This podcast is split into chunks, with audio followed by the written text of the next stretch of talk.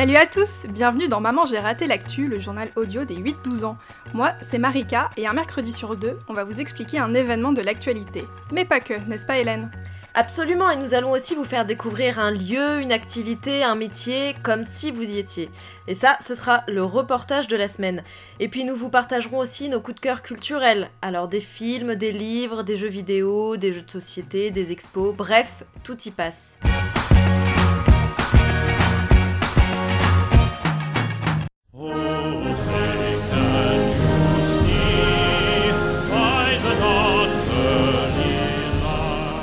Euh, Marika.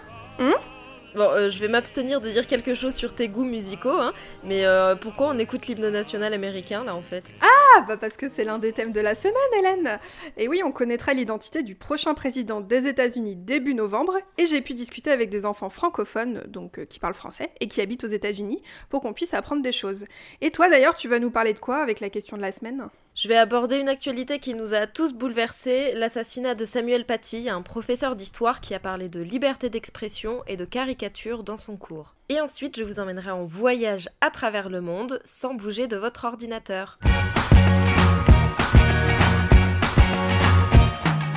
Avant de commencer, je précise que cette émission est en partenariat avec French Bridge. C'est un média participatif par des ados pour les ados francophones vivant en Amérique du Nord. Donc l'Amérique du Nord, ça comprend les États-Unis et le Canada. Le but, c'est de leur donner la parole sur des sujets qui les intéressent et permettre à leur créativité de s'exprimer. Grâce à French Bridge, j'ai pu tout d'abord discuter avec trois frères et sœurs, Louise, Jules et Célestine. Je m'appelle Louise, j'ai 13 ans, j'habite à San Francisco depuis 3 ans et on a déménagé de Lyon pour venir habiter à San Francisco. Euh, je m'appelle Célestine, euh, j'habite à San Francisco et j'ai 10 ans. Donc je m'appelle Junolf, j'ai 10 ans et j'habite à Santa Cruz.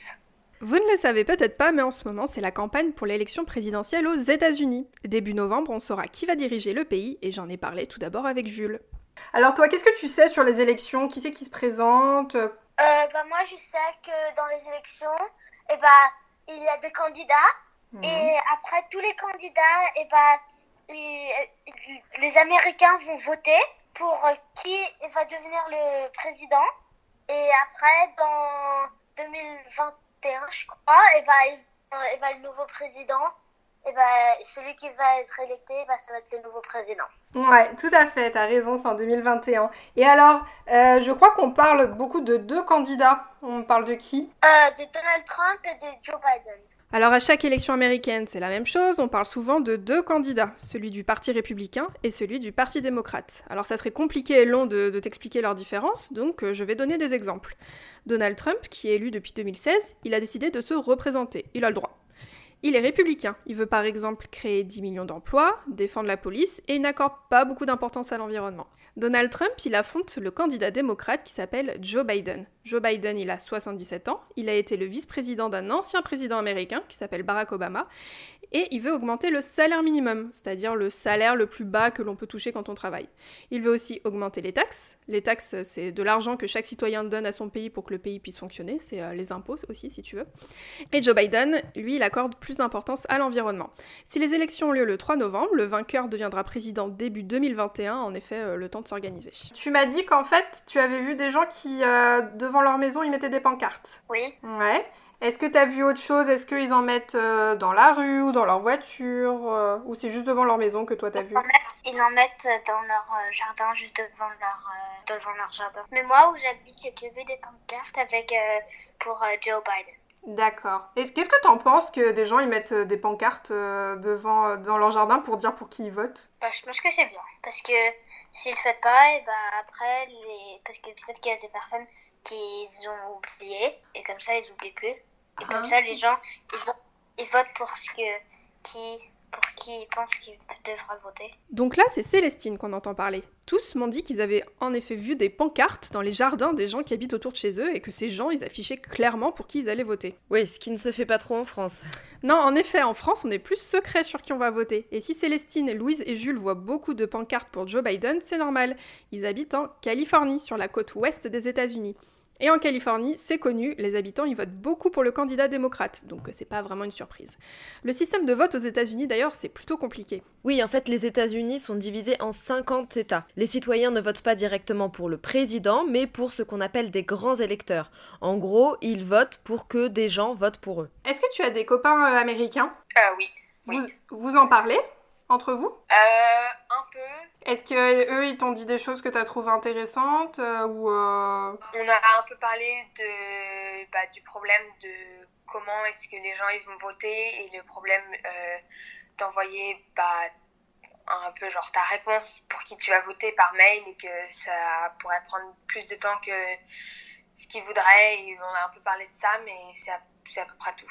Alors, est-ce que tu peux m'expliquer ça? Parce que du coup, euh, du coup, qu'est-ce que c'est ces histoires de par mail? Et bah, il y a des gens qui ont peur que certaines personnes s'amuseraient à aller dans les boîtes aux lettres et qui prendraient les enveloppes avec euh, bah, leurs réponses. Par exemple, si il y a quelqu'un qui euh, vote pour Trump ici et qu'il sait que tout le monde ici va voter pour Biden, et bah, il prendrait toutes les enveloppes qui, pour voter pour Biden pour euh, que Trump il ait une plus grande chance de gagner. Et ils ont aussi peur que ça prenne plus de temps et que du coup euh, ton enveloppe elle arrive pas à temps et que du coup elle soit pas comptée dans les votes. Ce dont Louise parle, c'est le vote par correspondance. Les Américains, dans certains États, au lieu de se déplacer dans les bureaux de vote, ils peuvent envoyer leur bulletin de vote par la poste. Ce qui en rassure certains hein, dans ces temps de Covid-19, mais ce qui en inquiète d'autres, comme l'expliquait Louise. En effet, il se pourrait que beaucoup de bulletins arrivent en retard et donc on ne sache pas tout de suite le nom du prochain président américain. Puis alors Donald Trump, il est pas trop pour le principe, il a peur qu'il y ait des fraudes, donc de la triche. Et pour terminer la discussion avec Jules, Célestine et Louise, il y a Célestine qui voulait nous apprendre un mot. Est-ce que tu sais comment on dit euh, la Maison Blanche en anglais? The White House. Ouais, et est-ce que tu peux dire pour ceux qui savent pas ce que c'est la Maison Blanche? La Maison Blanche, c'est où le président il habite, mais c'est euh, aussi où les gens pour le président ils travaillent et tu peux aussi le visiter. Alors, grâce à Louise, Jules et Célestine, on a déjà bien appris des choses, mais j'ai aussi parlé avec Alexandre. Alexandre, il est né aux États-Unis il y a 9 ans, et ses parents, qui sont français, sont aux États-Unis depuis 15 ans. Je m'appelle Alexandre, j'ai 9 ans, j'habite à Blacksburg, Virginie. On a parlé tout à l'heure des États et de leurs habitudes de vote. L'État où habite Alexandre, c'est la Virginie, sur la côte est des États-Unis. Alors c'est à l'opposé de la Californie où habitent Louise, Jules et Célestine. La Virginie, c'est un swing state, c'est-à-dire qu'on ne peut pas être sûr pour qui les habitants de l'État y vont voter. Ils sont donc très importants pour l'élection et les candidats sont encore plus en opération séduction pour avoir le plus de votes. En 2016, c'est Hillary Clinton, la candidate démocrate, qui avait obtenu le plus de voix en Virginie. On verra pour euh, la prochaine élection. J'ai ensuite demandé à Alexandre avec qui il parlait des élections américaines et je vous ai sélectionné quelques petits extraits de notre conversation. Qu'est-ce que vous dites avec vos copains sur ça? Qui veut pas voter pour Trump et veut voter pour Biden. Est-ce qu'il y a un moment de la campagne présidentielle qui t'a marqué? C'est-à-dire, est-ce que tu as vu des choses sur Joe Biden et Donald Trump qui t'ont fait rire ou qui t'ont fait peur Ou euh, est-ce, qu'il y a- est-ce que tu penses à quelque chose? Trump a eu le coronavirus. C'est vrai, Trump a eu le coronavirus, tout à fait. Et euh, qu'est-ce que t'en penses, toi, de ça? Il portait pas de masque. Et alors, toi, autour de chez toi, les signes, ils disent qu'ils sont plutôt pour Biden ou, pour- ou plutôt pour Trump? Trump. Est-ce qu'on vous en parle à l'école euh, des élections américaines? Non. Première chose, Donald Trump a en effet eu le coronavirus. C'était un des moments forts de cette campagne. Il faut savoir que de nombreux Américains ne sont pas contents avec la manière dont euh, Donald Trump a géré la, la crise sanitaire, la crise du, du coronavirus. Par exemple, il n'a jamais exigé que le masque soit porté dans l'ensemble des États-Unis et il a donné l'impression que le coronavirus n'était pas quelque chose de sérieux. Mais il l'a attrapé début octobre et on pourrait se dire, Hélène, que cela allait lui faire prendre conscience que quand même le coronavirus c'est dangereux. Oui, mais je crois qu'il a fait polémique. Eh bah oui, seulement quelques jours après avoir été testé et donc étant toujours contagieux après les médecins, il a quitté l'hôpital et il a fait un discours en disant Je me sens mieux qu'il y a 20 ans, ne laissez pas le coronavirus vous dominer, n'ayez pas peur de lui, nous allons le battre, nous avons les meilleurs équipements médicaux et les meilleurs médicaments, sortez de chez vous, soyez prudents. Et Alexandre a raison, porter le masque, ce n'est pas l'activité préférée de Donald Trump. Euh, qui semble d'ailleurs très populaire autour de chez Alexandre, puisque bah, Alexandre il a vu beaucoup de pancartes où on appelle à voter Donald Trump. Dernière chose, Alexandre me dit qu'à l'école, il ne parle pas des élections. La mère d'Alexandre m'a expliqué que dans les écoles publiques américaines, dans sa classe plus précisément, toute discussion politique et religieuse est interdite. Et Hélène, ça va nous permettre de clore le chapitre des élections et de faire une transition avec la question de la semaine. Nous allons rester dans l'actualité pour parler d'un événement qui a profondément affecté toute la France. Il s'agit de l'assassinat de Samuel Paty. À l'étranger aussi, cela a beaucoup fait réagir et nous avons reçu le témoignage d'Étienne qui habite aux États-Unis et qui a été très marqué par cette actualité. Alors en France, euh, la semaine dernière, un professeur dans une école a montré des caricatures des, du prophète de l'islam et ils ont fait une attaque contre ce professeur et alors, en fait, ils l'ont, ils l'ont décapité. Décapité, je l'ai, je l'ai entendu avant, mais ça fait très très longtemps. j'ai, pas que j'ai oublié, mais c'est, je pensais pas vraiment. Je l'avais entendu euh, sur euh, Louis, Louis XVI à l'école, la guillotine. Dans, dans ma classe, dans l'école, on n'a pas du tout parlé sur ce sujet. Et oui, je comprends pas pourquoi, parce que c'est quelque chose de très important de, de, savoir ce qui s'est passé, parce que c'est très important. J'avais, peur parce que c'est pas très bien. Au prof, non, pas vraiment, parce que je sais qu'ici, ça se passe pas. J'ai, eu peur d'être décapitée parce que je veux pas mourir. Au revoir alors je vais reprendre le cours des événements pour bien vous expliquer le contexte. Début octobre, un professeur d'histoire qui animait un cours d'éducation morale et civique a montré à ses élèves des caricatures du prophète Mahomet. Il a fait cela pour plusieurs raisons. D'abord parce que la liberté d'expression est au programme, ça fait partie de ce, que, les élèves doivent apprendre. Ensuite parce que le contexte est important. En ce moment a lieu le procès des attentats qui ont eu lieu à la rédaction de Charlie Hebdo. Alors Charlie Hebdo, c'est un journal satirique. Et une satire, c'est un article ou un dessin qui émet une critique en ce moment de quelque chose. Par exemple, c'est comme si tu faisais un dessin pour critiquer la nourriture de la cantine. Plutôt que de ronchonner euh, tout seul dans ton coin, si tu mets ce dessin dans le journal de l'école, ça va faire réfléchir les camarades. Certains vont être d'accord avec toi, ouais ouais, la bouffe de la cantine, Burk, d'autres non, ah bah non, moi je la trouve très bonne. Et ça va permettre d'ouvrir le débat. Et c'est aussi ça l'intérêt d'une caricature, c'est de susciter des réactions dans les deux camps, ceux qui sont d'accord et pas d'accord. Cela oblige les gens à parler sujet dont il est question dans la caricature afin de peut-être changer les choses. La caricature, c'est le mot précis que l'on utilise pour un dessin qui a pour but de se moquer. Caricature vient du latin caricare, qui signifie exagérer. En général, sur ces dessins, on exagère les traits physiques des personnes qui sont représentées. Une personne qui a un nez assez important, par exemple, on le représente avec un nez énorme. Le travail du caricaturiste est aussi de réussir à trouver ce qui fait la spécificité de telle ou telle personne. Les caricatures sont devenues hyper importantes dans l'histoire de France au moment de la Révolution française.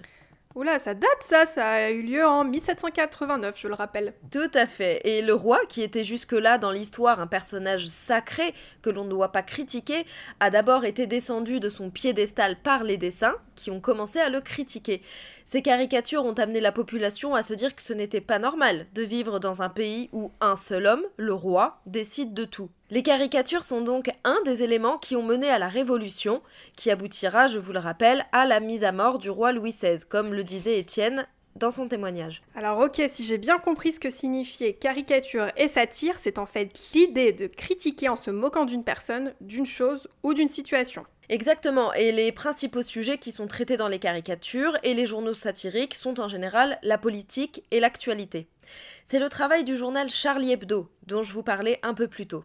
C'est indiqué dans le nom, il s'agit d'un hebdomadaire, donc euh, d'un journal qui sort toutes les semaines. Ce journal a publié il y a plusieurs années des caricatures mettant en scène le prophète Mahomet, qui est le personnage principal du Coran, le livre religieux de l'islam. Certaines personnes, que l'on appelle islamistes ou intégristes, font une lecture très particulière du Coran. Ils pensent qu'ils doivent appliquer mot à mot ce qui est écrit et l'appliquer en utilisant la violence. En 2015, des islamistes ont attaqué les journalistes et les dessinateurs du journal Charlie Hebdo au fusil d'assaut. 12 personnes sont mortes, 11 ont été blessées. Si je vous reparle de cet événement, c'est parce qu'en ce moment, et ce jusqu'à la fin novembre, a lieu le procès des gens qui ont aidé les terroristes parce que les terroristes eux-mêmes sont morts. Et c'est donc ce contexte très particulier dont Samuel Paty a voulu parler dans son cours. Exactement. Le professeur a prévenu ses élèves qu'il allait montrer les caricatures qui ont mené aux attentats et que si certains ne souhaitaient pas les voir, ils pouvaient sortir de la classe. Je vais vous décrire un des dessins pour vous donner une idée de ce que c'est. Le titre du dessin, c'est Mahomet débordé par les intégristes donc les gens qui pratiquent un islam violent. Le dessin représente euh, tout simplement un bonhomme euh, un peu, un peu dodu, que l'on comprend être Mahomet grâce au titre que je viens de vous lire. Ce personnage pleure et dit C'est dur d'être aimé par des imbéciles. Euh, Hélène, c'est pas imbécile que je lis, moi. Oui, alors en effet, mais j'ai peur de me faire taper sur les doigts par euh, vos parents, chers auditeurs. c'est un gros mot qui commence par C. Voilà. Hein. Euh, et, donc moi, ce que je conclus de ce dessin, c'est qu'il critique les personnes qui pratiquent un mauvais islam, et non pas le prophète en lui-même. Samuel Paty a donc montré ces caricatures après avoir demandé à ceux qui pourraient être euh, choqués, dérangés, de sortir de la salle cinq minutes. Mais une jeune fille est restée et a filmé la scène. Elle l'a ensuite euh, donnée à, son père, qui a publié une vidéo sur Facebook disant que Samuel Paty était un mauvais professeur et qu'il ne devait plus enseigner.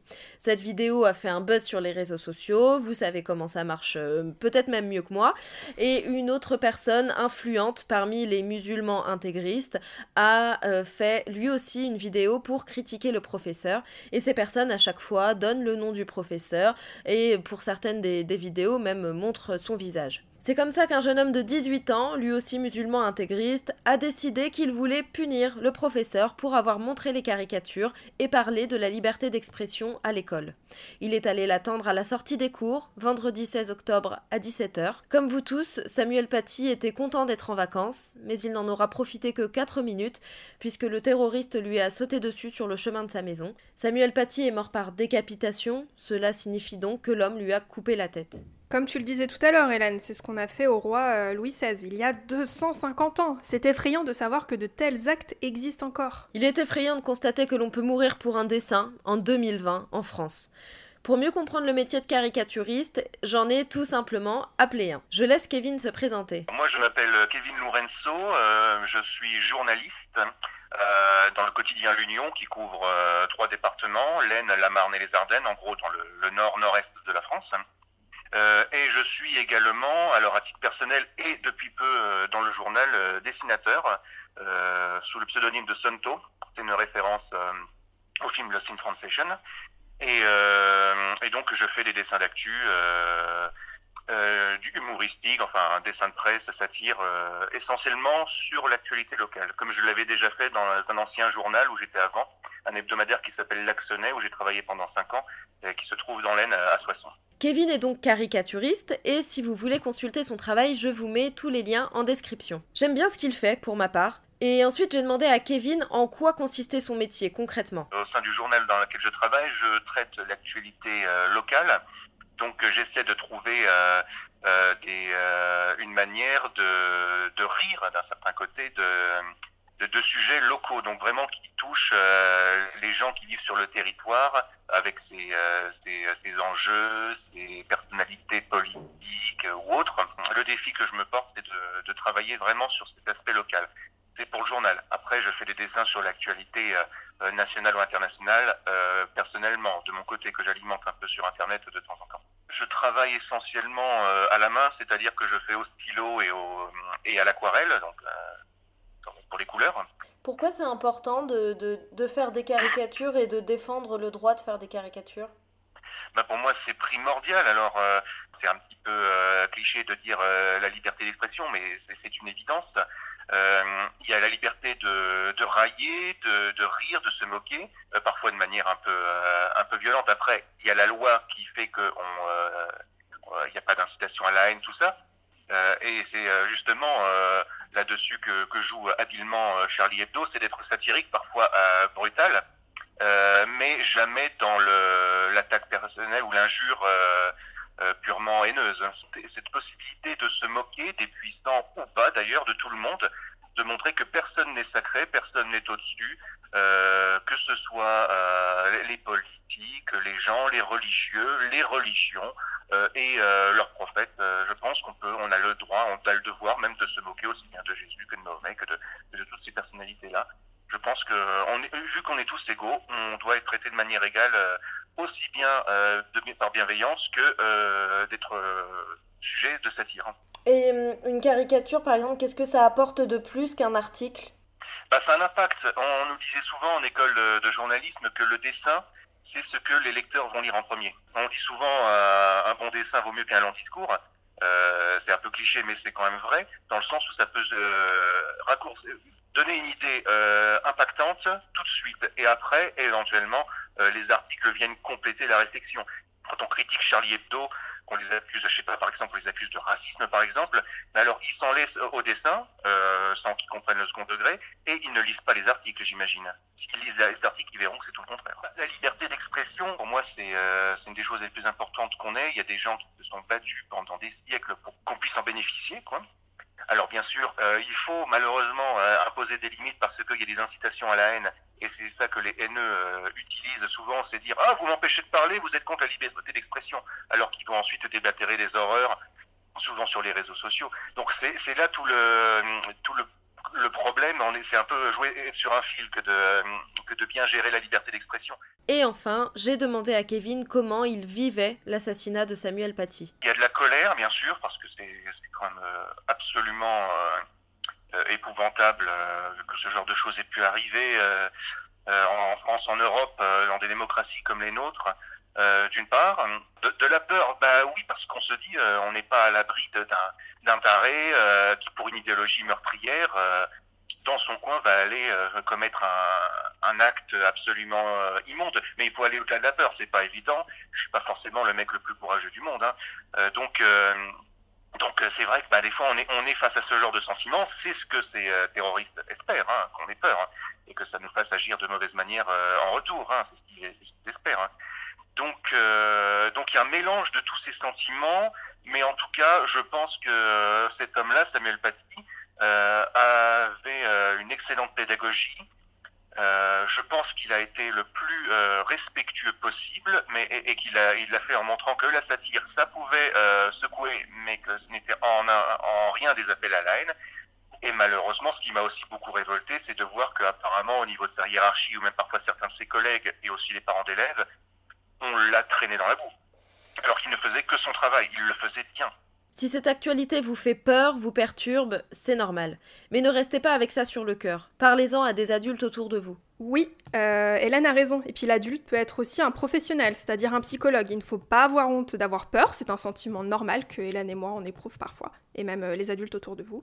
Vous pouvez aussi d'ailleurs nous envoyer un email pour qu'on en discute, nous serons ravis de vous répondre. Et surtout, il nous semble important de préciser que chacun peut pratiquer sa religion, tant que cela se fait de manière pacifiste, c'est-à-dire dans la paix et non de manière violente. Si tu as d'autres questions à poser à Kevin Laurenceau ou à nous poser sur n'importe quel autre sujet, envoie-nous un message audio avec ton prénom, ta classe, ton âge et ta question à mamangératelactu.gmail.com. On y répondra avec plaisir.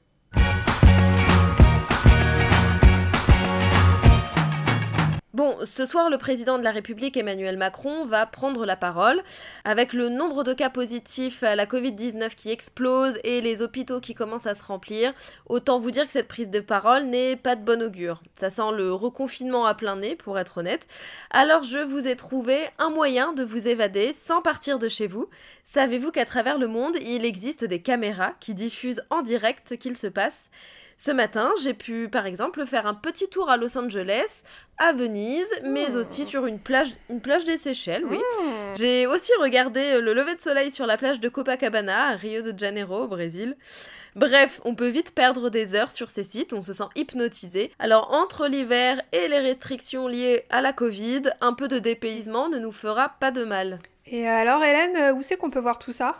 Sur un site qui s'appelle Skyline Web- Webcam. Eh bien, je vais foncer voir la plage de Copacabana, moi. Tout ce dont nous avons parlé dans cet épisode sera présent dans la description. Pour suivre tout ce qui se passe chez Maman J'ai l'actu, rendez-vous sur nos réseaux sociaux, Facebook et Instagram et Twitter. Pensez à nous envoyer une question, nous y répondrons dans un prochain épisode. Si vous voulez nous aider, partagez cet épisode autour de vous et mettez-nous 5 étoiles sur la plateforme sur laquelle vous nous écoutez, par exemple Apple Podcast. Prochain épisode le 11 novembre. Bye Bye bye. Salut